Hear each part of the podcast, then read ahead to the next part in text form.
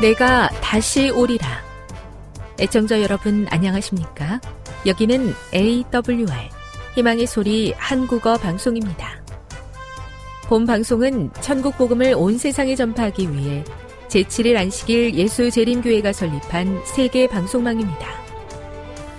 AWR 희망의 소리는 유럽, 라틴 아메리카, 아프리카, 러시아, 아시아의 방송망을 통해 전 세계에 복음을 전파하고 있습니다. AWR 아시아 희망의 소리 방송국은 한국어 방송을 매일 5시간씩 송출하고 있습니다. 희망의 소리 방송은 인터넷과 스마트폰을 통해서도 언제나 청취하실 수 있습니다. 들으실 수 있는 인터넷 주소는 awr.org입니다. 유튜브로는 awr 코리아로 검색하시면 됩니다. 이 시간 희망의 소리 한국어 방송과 함께 보람있고 유익한 시간 되시기 바랍니다. 내가 다시 오리라. 여기는 AWR 희망의 소리 한국어 방송입니다.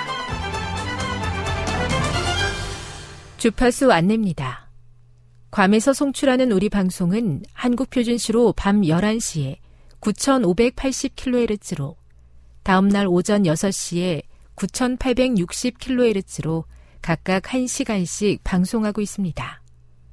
우즈베키스탄에서 송출하는 우리 방송은 한국 표준시로 밤 9시에 15,530kHz로 밤 10시에 9,740kHz로 타지키스탄에서는 밤 9시에 15,255kHz로 각각 1시간씩 방송하고 있습니다. 애청자 여러분의 많은 청취 바랍니다.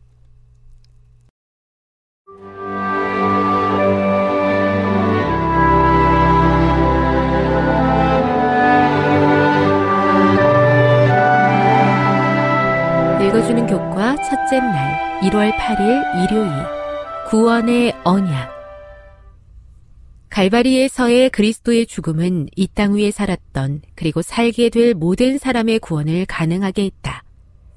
하지만 개개인이 어떻게 행동하건 누구에게나 똑같이 주어지는 계절의 변화와 달리 구원은 일방적인 것이 아니다. 모든 사람이 다 구원을 받게 될 것이라는 믿음을 가리켜 만인 구원론이라고 부른다. 이와는 반대로 예수님께서는 비록 그분께서 모든 인류를 위해 죽으셨지만 많은 사람들이 멸망과 영원한 죽음으로 이끄는 넓은 길로 갔다고 가르치셨다. 다음의 성경절들은 예수님께서 주시는 구원이라는 선물에 대해 무엇이라고 말하고 있는가? 요한일서 5장 13절. 내가 하나님의 아들의 이름을 믿는 너희에게 이것을 쓰는 것은 너희로 하여금 너희에게 영생이 있음을 알게 하려 함이라. 마태복음 10장 22절. 또 너희가 내 이름으로 말미암아 모든 사람에게 미움을 받을 것이나 끝까지 견디는 자는 구원을 얻으리라. 요한복음 6장 29절. 예수께서 대답하여 이르시되 하나님께서 보내신 일을 믿는 것이 하나님의 일이니라 하시니. 베드로 후서 1장 10절 11절. 그러므로 형제들아 더욱 힘써 너희 부르심과 택하심을 굳게 하라. 너희가 이것을 행한 즉 언제든지 실족하지 아니하리라. 이같이 하면 우리 주 곧 구주 예수 그리스도의 영원한 나라에 들어감을 넉넉히 너희에게 주시리라. 바울은 구원의 언약에 포함된 쌍방의 본질을 이해하고 있었다. 자신이 곧 죽게 될 것과 주변 사람들이 자신을 저버렸음을 알고 있었지만 바울은 그의 사랑하는 친구 디모데에게 자신의 편에서 지켜야 할 의무를 다했음을 확신 있게 이야기했다. 전제와 같이 내가 벌써 부어지고 나의 떠날 시각이 가까웠도다. 나는 선한 싸움을 싸우고 나의 달려갈 길을 마치고 믿음을 지켰으니 이제 후로는 나를 위하여 의의 면류관이 예비되었으므로 주 곧 의로우신 재판장이 그날에 내게 주실 것이며 내게만 아니라 주의 나타나심을 사모하는 모든 자에게도니라. 디모데후서 4장 6에서 8절. 바울은 내가 선한 싸움을 싸웠고 달려가야 할 길을 마쳤고 믿음을 지켰다라고 이야기한다. 바울은 구원이 율법의 행위가 아니라 오직 믿음을 통해 이르러 온다는 것을 분명히 알고 있었다. 그러므로 그는 여기서 하나님의 은총을 얻기 위해 자신의 행위나 업적을 내세우고 있는 것이 아니다. 그를 기다리고 있는 의의 면류관은 바울이 믿음으로 주장했으며 그의 생이 다할 때까지 높였던 예수님의 의이다. 교훈입니다. 구원의 언약에는 쌍방의 의무가 포함되어 있다. 하나님께서 은혜로 베풀어 주시는 구원을 믿음으로 받아들이며 계속해서 믿음으로 행하는 것이 우리의 의무이다. 묵상. 바울은 자신을 위하여 의의 면류관이 예비된 것을 확신하였습니다. 나는 얼마만큼 나를 위한 면류관이 준비된 것을 믿고 있습니까? 적용. 선한 싸움을 싸우고 믿음을 지켰다는 바울의 고백은 그대의 믿음이 어떤 모습으로 실천되어야 한다는 것을 말하고 있습니까? 영감의 교훈입니다. 선행은 구원을 살 수 없으나 믿음의 증거. 그와 같이 생애 가운데 열리는 열매는 마음의 상태와 품성의 탁월성에 대하여 증언해준다. 선한 행위로 결코 구원을 살 수 없지만 그것은 사랑으로 행하고 심령을 깨끗하게 하는 믿음의 증거이다. 그리고 영원한 상급은 우리의 공로 때문에 주어지는 것은 아니지만 그리스도의 은혜를 힘입어 행하여진 행위에 비례될 것이다. 시대의 소망 314 하나님의 은혜로 허락하시는 구원의 은혜에 믿음으로 반응하는 것이 언약 관계 속에 살아가는 저의 의무임을 다시 한번 깨닫습니다. 매일의 삶 속에서 저의 의무를 잊지 않고 끝까지 충성하는 하늘 백성 되게 도와 주시옵소서.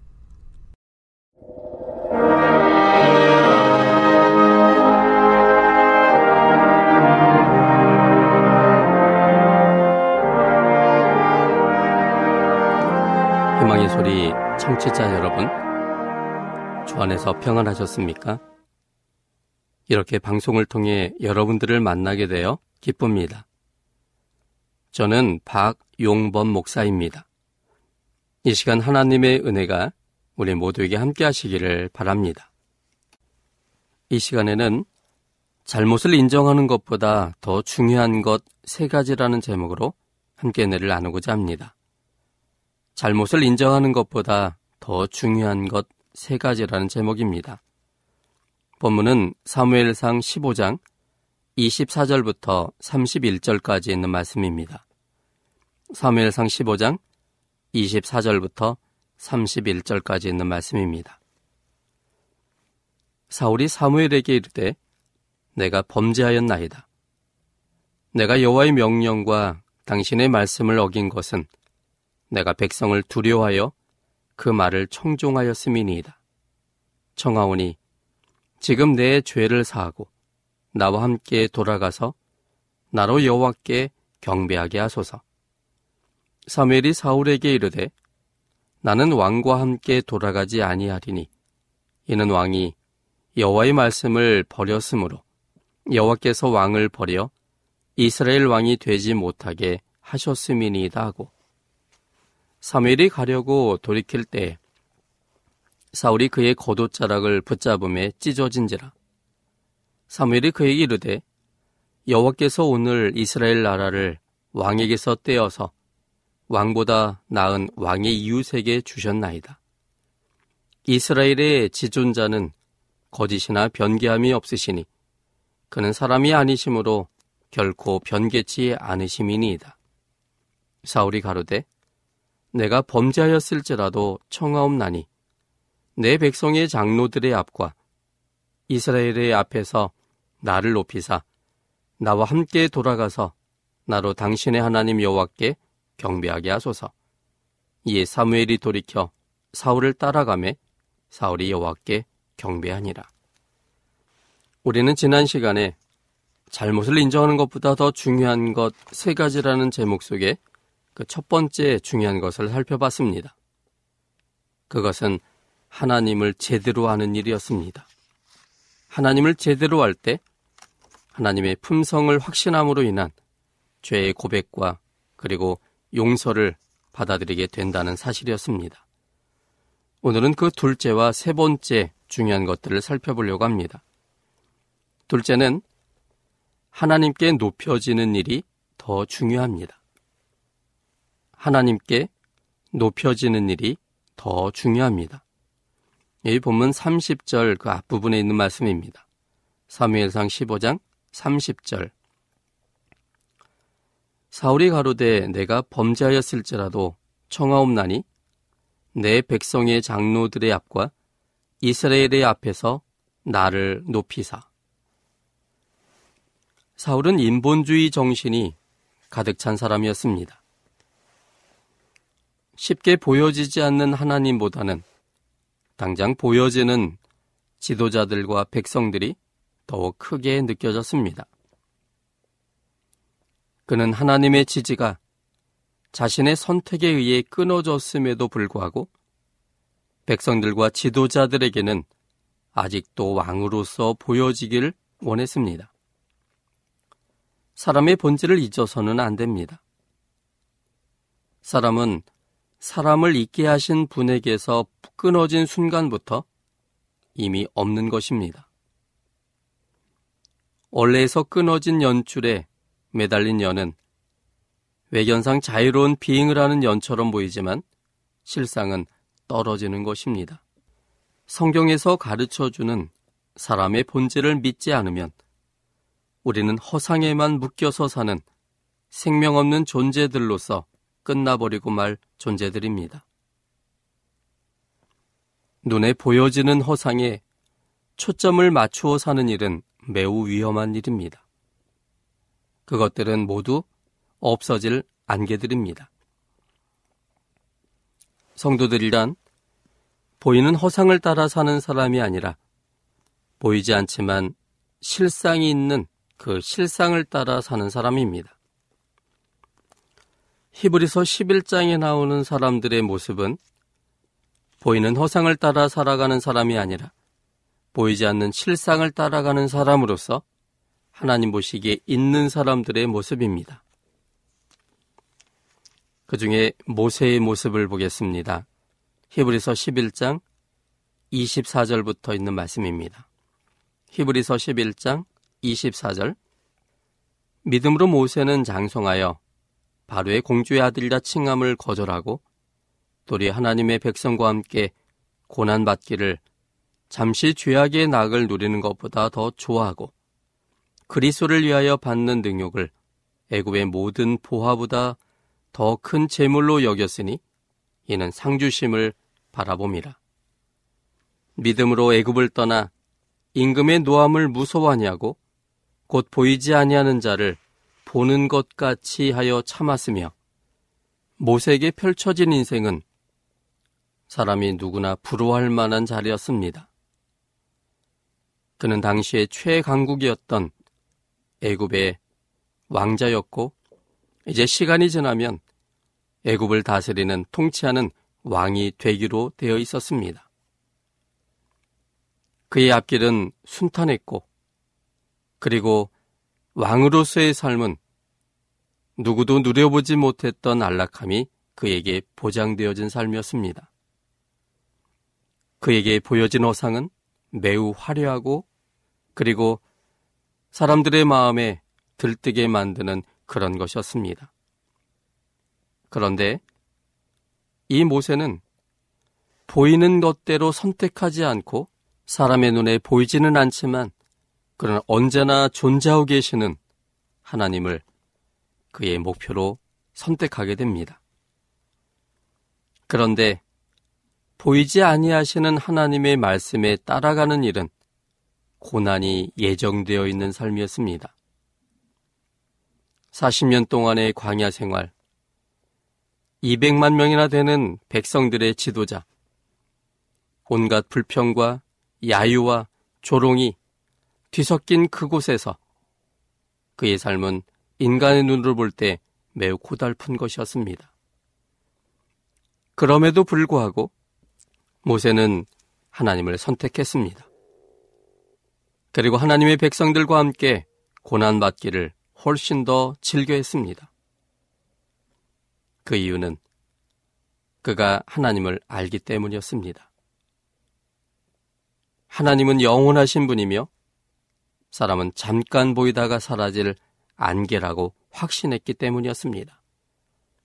그가 애굽에서 왕으로서 인간이 누릴 모든 것을 누린다 할지라도 그것의 마지막은 영원한 죽음으로 끝나는 것을 그는 알았기 때문이었습니다. 그러나 살아있는 동안 그 삶이 매우 고달프고 힘들다 할지라도 하나님을 따라가는 삶이기 때문에 그 삶의 결국은 하나님의 생명을 이어받는 삶이고 그는 영원한 행복을 주는 것이란 확신이 그로 하여금 눈에 보이지 않는 것을 선택할 수 있는 용기를 갖게 한 것입니다. 모세는 믿음의 사람이었습니다. 그는 보이는 허상을 따라 사는 사람이 아니라 보이지 않는 실상을 따라 산 사람이었습니다. 그래서 그는 믿음의 사람으로 히브리서 11장에 그 이름이 기록된 것입니다. 뿐만 아니라 히브리서 11장 35절부터 있는 말씀에 보면 여기에 모세 이외에 이름 없는 여러 사람들의 모습을 보여주고 있습니다. 35절부터 있는 말씀입니다. 여자들은 자기의 죽은 자를 부활로 받기도 하며 또 어떤 이들은 더 좋은 부활을 얻고자 하여 악형을 받되 구차히 면하지 아니하였으며 또 어떤 이들은 희롱과 채찍질 뿐 아니라 결박과 옥에 갇히는 시험도 받았으며 돌로 치는 것과 톱으로 켜는 것과 시험과 칼에 죽는 것을 당하고 양과 염소의 가죽을 입고 유리하여 궁핍과 환란과 학대를 받았으니 이런 사람은 세상이 감당치 못하도다. 저희가 광야와 산중과 아멸과 토굴에 유리하였느니라. 이 사람들이 다 믿음으로 말미암아 증거를 받았으나 여기 있는 말씀처럼 이름도 올리지 못하는 수많은 사람들의 이야기가 통괄적으로 기록되어 있습니다. 어떤 사람은 더 좋은 부활을 위해서 죽음도 불쌍한 사람들의 이야기도 담고 있습니다. 희롱도 당하고 채찍질도 당하고 결박과 옥에 갇히는 일도 담대히 받아들인 사람들의 이야기가 기록되어 있습니다. 심지어는 돌로 침을 당하고 톱에 켜서 죽는 일도 있었습니다. 칼에 죽는 사람들, 그리고 사는 동안 궁핍하게 환란과 학대를 받으며 사는 사람들, 사는 곳이 마땅치 않아 도망가서 산중과 아멸과 토굴에 그리고 광야에 살았던 사람들. 이 사람들의 모습은 보이는 허상을 따라 사는 사람이 아닌 보이지 않는 실상을 따라 사는 사람의 모습이었습니다. 그들이 그렇게 할 수 있었던 이유는 무엇이었을까요? 하나님께 대한 확신이었습니다. 하나님이 누군가를 알게 되었을 때 그분을 그들은 확신했습니다. 그래서 그 하나님에 대한 확신이 다른 모든 것보다 우선되는 선택의 기준이 되었습니다. 하나님께 대한 확신이 없으면 보이는 사물에 민감할 수밖에 없습니다. 본문에 나오는 사울은 하나님께 대한 확신이 없었기 때문에 사람들의 눈에 높여지는 그러한 삶을 살기를 원한 것입니다. 그러므로 사람에게 높여지는 일은 중요하지 않습니다. 그 사람의 본질은 잠깐 있다 사라질 안개들이기 때문입니다. 그러므로 사람에 의해서 높여진다 할지라도 그 높여짐은 영원할 수가 없습니다. 그 사람도 사라지고 나도 사라지기 때문입니다. 그러나 언제나 있으신 분, 언제나 생명 속에 계신 그분 안에서 높여지는 일이 중요합니다. 하나님의 눈에 귀한 존재로 보여질 때, 그 사람은 죽어도 죽은 것이 아니며 없어진다 할지라도 없어지는 것도 아닙니다. 하나님의 기억 속에 있는 그대로 우리 주님께서 그들을 부활시킬 것이기 때문입니다. 그러므로 하나님께 대한 확신 속에 하나님을 우리의 선택의 최우선 순위에 두시기를 바랍니다. 하나님을 최우선 순위에 두면 그 나머지 순위들은 자연스럽게 제자를 찾게 됩니다.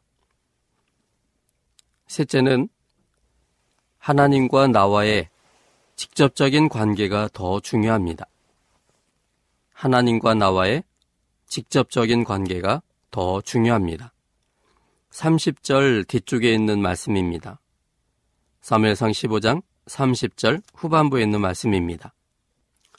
나와 함께 돌아가서 나로 당신의 하나님 여호와께 경배하게 하소서. 사울은 하나님과 개인적으로 친밀하지 못했습니다. 자신의 하나님이 아닌 사무엘의 하나님처럼 생각하였습니다. 하나님께서 사울에게 직접 말씀하지 못하셨던 것은 하나님께서 사울에게 직접 말씀하기 싫어서가 아니라 하나님의 음성을 들을 만큼 사울이 하나님과 친밀하지 못했기 때문이었습니다. 그래서 사울은 하나님은 언제나 사무엘을 통해서만 말씀하신다고 생각했고 그래서 당신의 하나님 여호와께 경배하게 해달라고 사무엘에게 부탁한 것이었습니다. 하나님은 우리 개인과 일대일의 관계 속에서 시작하셨습니다. 비록 부모님을 통한 생명의 이어짐이었지만 나의 생명 그 자체는 부모님의 것이 아닌 하나님의 것이므로 우리는 하나님과 일대일의 관계가 형성되었습니다. 우리의 온 삶이 다 하나님과 일대일 관계 속에서 이루어집니다. 구원도 마찬가지입니다. 개별적인 구원입니다. 신앙도 개별적 일대일의 관계입니다. 부모님에 의해서 신앙을 접하게 되지만 또한 교회를 통해서 신앙을 접하게 되지만 친구를 통해서 신앙을 접할 수 있지만 그것들은 모두 하나님과의 일대일 관계를 위한 도구일 뿐 그 도구를 통해 하나님과 일대일의 관계 속에 들어가야만 합니다. 아브라함의 하나님, 이삭의 하나님, 야곱의 하나님이 중요한 것이 아닙니다. 야곱의 하나님처럼 내 개인의 하나님이 되어야 합니다. 아브라함이 하나님을 알게 되어서 하나님과 아브라함이 일대일의 관계 속에 놓여진 것처럼 우리 역시 그분들을 통해 하나님을 소개받았지만 결과적으로는 나의 하나님이 되어야 합니다. 히브리서 8장 10절부터 있는 말씀을 보겠습니다. 히브리서 8장 10절과 11절에 있는 말씀입니다.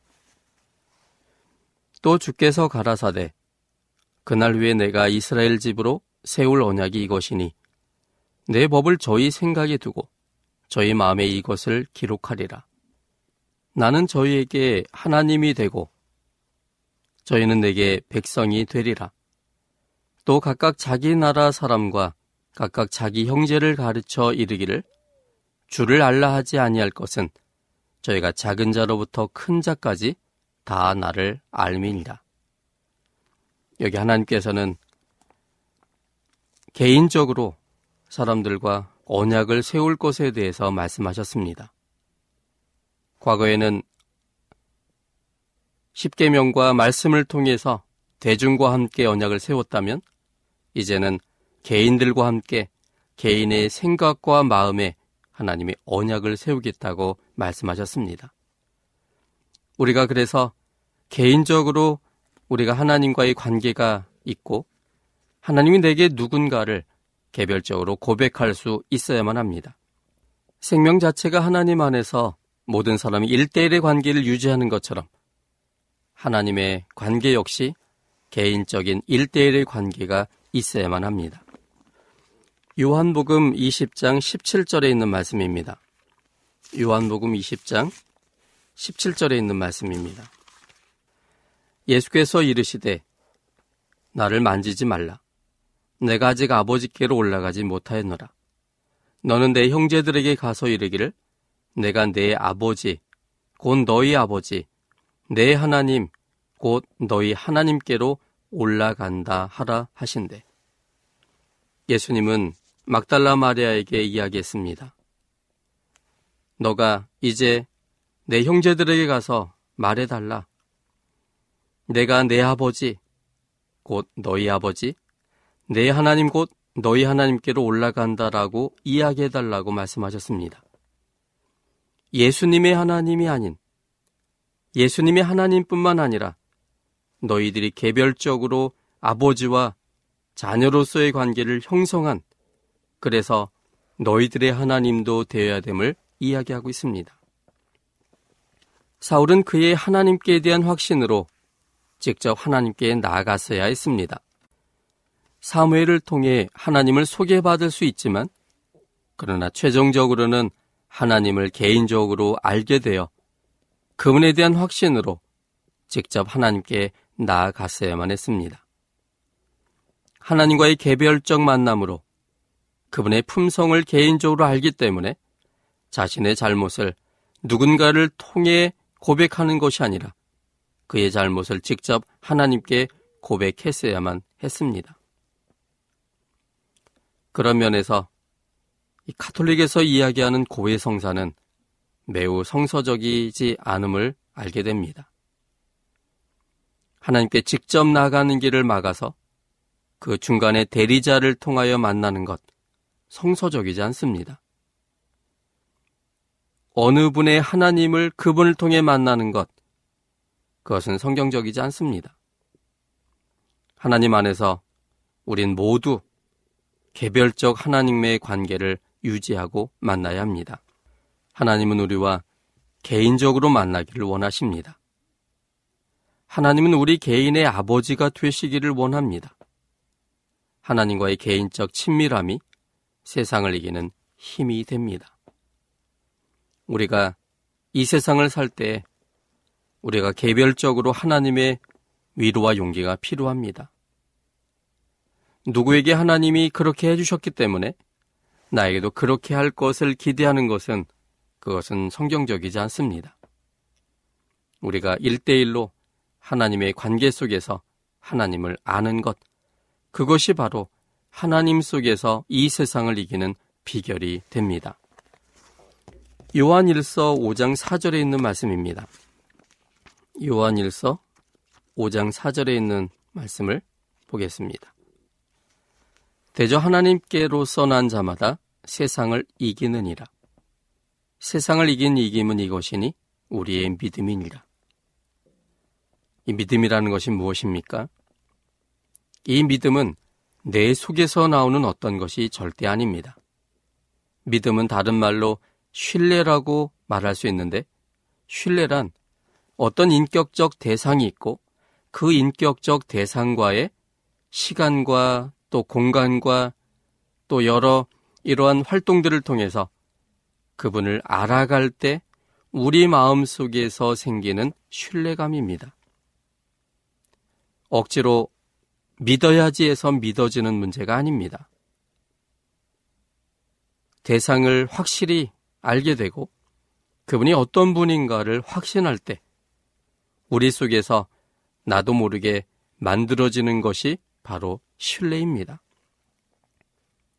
세상을 이기는 힘은 바로 우리 속에서 만들어진 신뢰감입니다. 내가 왜 이 땅에 있어야 됐는지, 그리고 무엇을 위해 어떻게 살아야 될지, 그것을 나를 창조하신 하나님을 만남을 통해서 그 해답을 얻을 때 우리가 이 땅에 존재하게 된 이유를 발견하게 되는 것입니다. 하나님께서 사랑하심으로 우리에 대한 계획이 있기 때문에 우리를 이 땅에 태어나게 하셨고 우리에게 그런 달란트를 주셔서 하나님께서 우리에게 살아가기 원하는 삶의 목표대로 살아가도록 그렇게 하셨다는 사실을 내가 받아들이게 됩니다. 그런 확신 속에 이 세상을 살아가는 사람은 여러 반대와 어려움의 시련이 온다 할지라도 그대로 꺾이는 사람이 되지 않습니다. 목표가 분명하고 하나님께서 이곳에 있도록 하신 사실이 분명할 때 생길 수 있는 여러 어려움에 대하여 거기에 굴하지 않고 그걸 헤쳐나갈 수 있는 힘을 얻게 됩니다. 세상을 이긴 이김은 우리가 하나님을 얼만큼 아느냐에 달려 있습니다. 우리의 시작점이 나를 창조하신 하나님께 있기 때문에 나에 대한 해답은 나를 만드신 하나님과의 만남을 통해서만 얻을 수 있습니다. 그래서 그분을 알게 될 때, 그분이 이 땅에 나를 있게 하신 목적을 하나님 안에서 깨닫게 될 때, 우리는 세상을 향하여 담대히 나갈 수 있게 되는 것입니다. 사울이 죄에 대해 고백하는 것보다 더 중요한 것이 있었습니다. 우리는 지난 시간과 오늘에 걸쳐서 그 중요한 것 세 가지를 알게 됐습니다. 첫째는 하나님을 제대로 아는 것이었습니다. 하나님을 제대로 할 때 그분과 나의 관계가 성립이 됩니다. 그분과 나의 관계가 절대적 관계 속에 놓여졌다는 사실을 확신할 때 우리는 하나님 중심의 신앙을 하게 될 겁니다. 두 번째는 하나님께 높여지는 일이었습니다. 사람의 본질을 알게 되고 사람에게 높여지는 일이 그것이 얼마나 허망하다는 것을 알게 만들고 그러므로 하나님께서만 우리의 모든 것이 되며 그분의 지지를 받는 일이 우리에게 최고의 기쁨이 된다는 사실을 우리는 깨닫게 됩니다. 셋째는 하나님과 개별적으로 또 개인적으로 친밀한 일이었습니다. 하나님과 친밀하지 못하면 그는 아무것도 아닌 것입니다. 우리가 우리 스스로의 생명으로 사는 것이 아니기 때문에 우리의 생명이 하나님께로부터 오는 거기 때문에 하나님과의 개별적 친밀한 관계가 되지 않으면 우리의 존재는 없는 거나 마찬가지인 것입니다. 만약 사울이 하나님과의 관계가 먼저 선행되었더라면 그의 잘못이 큼에도 불구하고 하나님께서 이미 용서하셨다는 사실을 받아들였을 뿐만 아니라 그는 거듭나서 전혀 새로운 삶을 살 수 있었을 것입니다. 마치 베드로나 사울처럼 말입니다. 사울도 신약에 있는 사울도 하나님 보시기에는 얼만큼 멀리 하나님과 떨어져 있었습니까? 예수님 믿는 사람들을 잡아 죽이는 일이 자신이 믿는 하나님이 원하시는 것이라고 생각하여 그 일에 매진했던 사람이었습니다. 그의 삶은 그가 열정적으로 살아갈수록 하나님의 관계가 끊어져 멀리 떨어진 생명과 단절된 사망 속에 있는 삶이었습니다.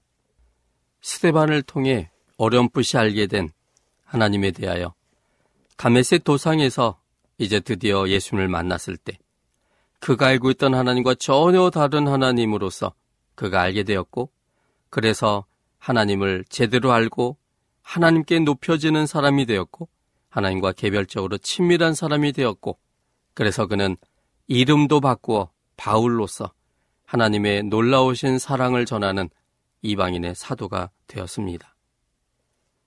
하나님을 아는 일이 무엇보다 중요합니다. 교회에 다니는 것보다 더 중요한 것은 교회 다님을 통하여 하나님을 아는 것입니다.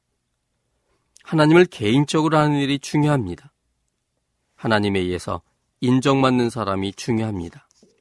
여러분이 하나님을 아시고 또 개인적으로 친밀하시고 하나님에 의해서 인정받는 그래서 생명 속에 있는 그런 분들이 되시기를 바랍니다. 지금 여러분께서는 AWR 희망의 소리 한국어 방송을 듣고 계십니다.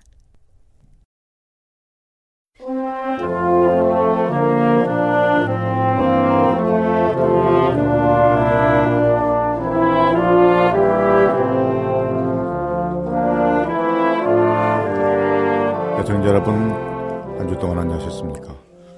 한국연합회 성경연구소장 임봉경 목사입니다. 오늘 또 여러분에게 하나님의 놀라우신 사랑과 예수 그리스도의 은혜와 진리의 성령의 감동하심이 함께 하시기를 기원합니다.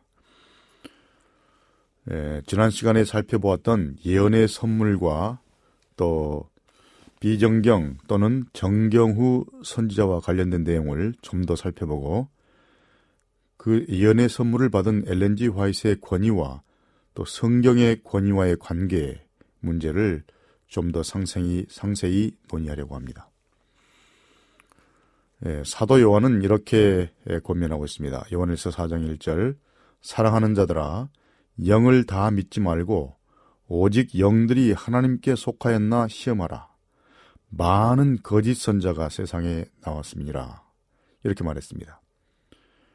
예, 즉 요한은 그리스도의 경고처럼 예언 은사를 받았다고 주장하는 자들을 그 선물이 참인지 또 거짓인지 확정하기 위해 시험해 보라고 교회에 충고하고 있습니다.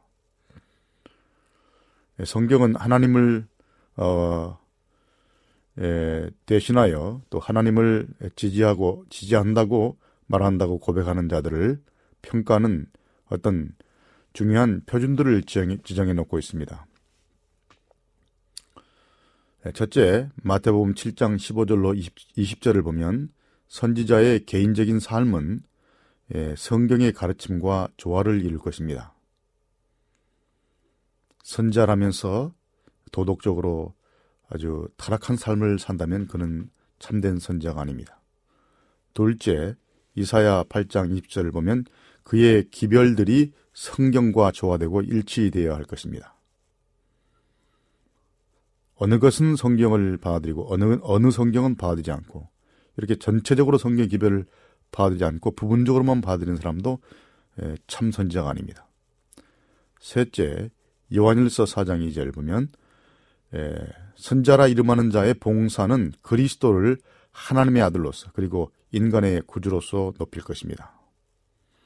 예수 그리스도의 신성이나 예수 그리스도의 그 본성을 성육신으로 온 본성을 신적 본성이나 인적인 본성을 거절하는 사람도 참된 선자가 아닙니다. 넷째, 예레미야 28장 9절 또는 사무엘상 3장 19절을 보면 그런 사람들의 봉사는 그들이 한 예언의 성취로 확인될 것입니다. 그들이 만약 예언했다면 그 예언이 성취되드는데 불발로 나가고 거짓 예언으로 한다면 그는 거짓 선자입니다. 또 이와 더불어 그가 전하는 기별들이 교회에 정말 참된 유익을 주고 또 실질적인 유익을 주고 때에 알맞고 적절하며 인간적인 영향력에서 벗어나며 그가 공개적으로 계시를 받을 때의 또 경험은 성경 선자들의 경험과 유사할 것입니다. 자, 이런 모든 에, 성경이 말하는 표준들은 에렌지 화이트의 삶과 봉사 그리고 그녀의 글들 이 글들이 이런 요건들에 완전히 부합한다고 우리는 생각합니다. 따라서 재림교회는 엘렌지 화이트의 저술이 거룩한 성경을 대신하거나 또 정경인 성경에 부과된, 추가된 것이라고 생각하지 않습니다. 재림교인들에게 성경은 그리스도인의 신앙과 실천을 판단하는 유일하고 가장 높은 최고의 시금석인 반면에 엘렌지 화이스의 글들은 그녀 자신의 말을 빌려 표현한다면 사람들을 더 큰 빛인 성경으로 인도하는 작은 빛의 역할을 하고 있습니다. 예언의 신의 저술들은 구원의 새로운 길, 또 새로운 교리를 제시하는 것이 아니라 사람들로 성경의 진리를 이해하고 식별하여 그 속에 게시된 구원의 셈을 이용하여 또 이용하도록 이끌어주도록 계획된 것입니다. 예, 다시 말하면 나단이나 훌다 같은 예, 비정경 선자들과 또 정경 66권이 닫힌 후에 나타나는 정경 후 선자들 예컨대 엘렌지 와이스 같은 엘렌지 와이스를 포함하는 선자들은 제한된 예언적 권위만을 가집니다. 성경이 최고의 권위를 갖고 이들은 어떤 좀 더 제한된 권위를 간단 말이죠. 그러나 이들도 계시 영감을 받은 자들로서 위임받은 권위와 또 정당한 권위를 지니지만 그 권위가 제한적이라는 말입니다. 성경의 권위 아래에 있다는 말입니다. 엘렌지 화이트는 정경우 선자로 하나님께로부터 위임받은 권위를 지녔다고 볼 수 있습니다. 그 위임받은 것은 성경으로부터 위임을 받은 것입니다. 성경의 가르침에 에, 통제를 받고 있는 것이죠. 그녀는 자신의 예언적 봉사 초기에 이런 에, 말씀을 들었습니다. 그대가 전달하는 모든 기별은 주께로부터 말씀을 받은 자로서 말한다. 그분이 그대의 권위이다. 그녀는 여러 경우에 개인들과 소통하면서 그녀의 이상을 전달할 때 먼저 성경에 호소를 하고 그 다음에 성경을 설명하는 방식이었습니다. 그러나 어떤 사람이 성경의 권위에 반응하지 않을 경우에는 또 하나님께서 그에게 주신 자신의 예언적인 권위에 개인적으로 호소하기도 했습니다. 예, 이렇게 말했습니다. 성경의 원칙들을 제시하는 것이 나의 첫 번째 의미다. 그런 다음 내게 문제가 알려진 사람들에게 결정적이고 또 양심적인 개혁이 있지 않으면 나는 그들에게 개인적으로 호소해야 한다. 이렇게 말했습니다. 에, 그녀는 이런 위임받은 권위를 가지고 말하고 또 쓰면서 자신의 권면이 받아들여지기를 바랐습니다. 성경이 엘렌 화이트의 위임받은 권위의 기준틀을 제공하지만 그녀의 그런 권위는 제한적인 것입니다. 어떤 재림교회 신학자들은 동일한 같은 뜻에서 엘렌지 화이트의 권위가 성경에서 나온 것이라고 말하기도 합니다. 성경은 하나님께서 나온 것이고 또그 성경을 전적으로 받아들인다면 그건 또 하나님께로부터 위임받은 권위라도 말할 수 있죠. 성경 자체는 예언의 선물이 마지막 딱 까지 계속될 것을 계속될 것이라고 말합니다. 지난 시간에 말씀드린 대로 이런 맥락에서 그녀는 성경으로부터 위임받은 권위를 가지고 있다고 말하는데요.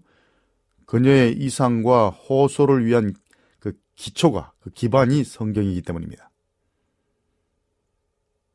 엘렌지 화이트의 글들, 또 예언의 선물이 존재 않아, 존재하지 않았다 해도 성경은 여전히 존재할 것이고, 따라서 성경이 제거된다면 엘렌지 화이트의 글들도 당연히 그 기능이 멈출 것입니다. 왜냐하면 엘렌 화이트의 글들은 성경을 조명하고 성경을 높이고 성경의 권위로 인도하는 것이기 때문이에요. 그러면 그녀가 그녀의 독자와 청중에게 지적해 줄 게 아무것도 없게 되는 것이죠. 성경이 없어진다면. 그녀의 모든 권면이 성경에 기초되어 있기 때문입니다. 그녀의 글들이 진리를 포함하고 있는 것은 그 글들이 전적으로 성경의 바탕을 두고 있고 성경의 진리를 적용하고 확대하기 때문이라는 것입니다. 자, 그렇지만 성경에 대한 그녀의 영감받은 적용은 목사가 설교에서 성경을 적용하는 것과는 다른 성질의 것입니다. 목사도 영감받고 엘렌 화이트도 영감받았다. 그 영감은 목사나 엘렌 조아시나 똑같다. 이런 것은 잘못된 생각입니다. 그녀는 계시와 영감을 받은 정당한 진실된 권위를 지닌 자로서 진리를 말했고 따라서 그것은 순종해야 할 진리입니다. 하지만 여선자 훌다의 경우처럼 그런 진리는 영감을 받아 성경의 진리를 적용하는 것입니다. 성경 외에 별개의 어떤 교리를 새로운 교리를 부과시킨 것이 아니라는 것이죠. 성경의 복음을 더 구체적이고 더 확실하게 밝혀주는 것입니다. 특정한 상황에 처한 교회를 지도하는 예언적인 이상을 받았으나 그런 이상 가운데 어떤 것도 신앙과 실천의 최종적 기준인 성경에 반대하거나 맞서는 것이 없습니다. 자, 이런 전반적인 개념은 엘렌지 화이트의 글들과 성경과의 관계를 이해하는 데 중요한 관건이 됩니다.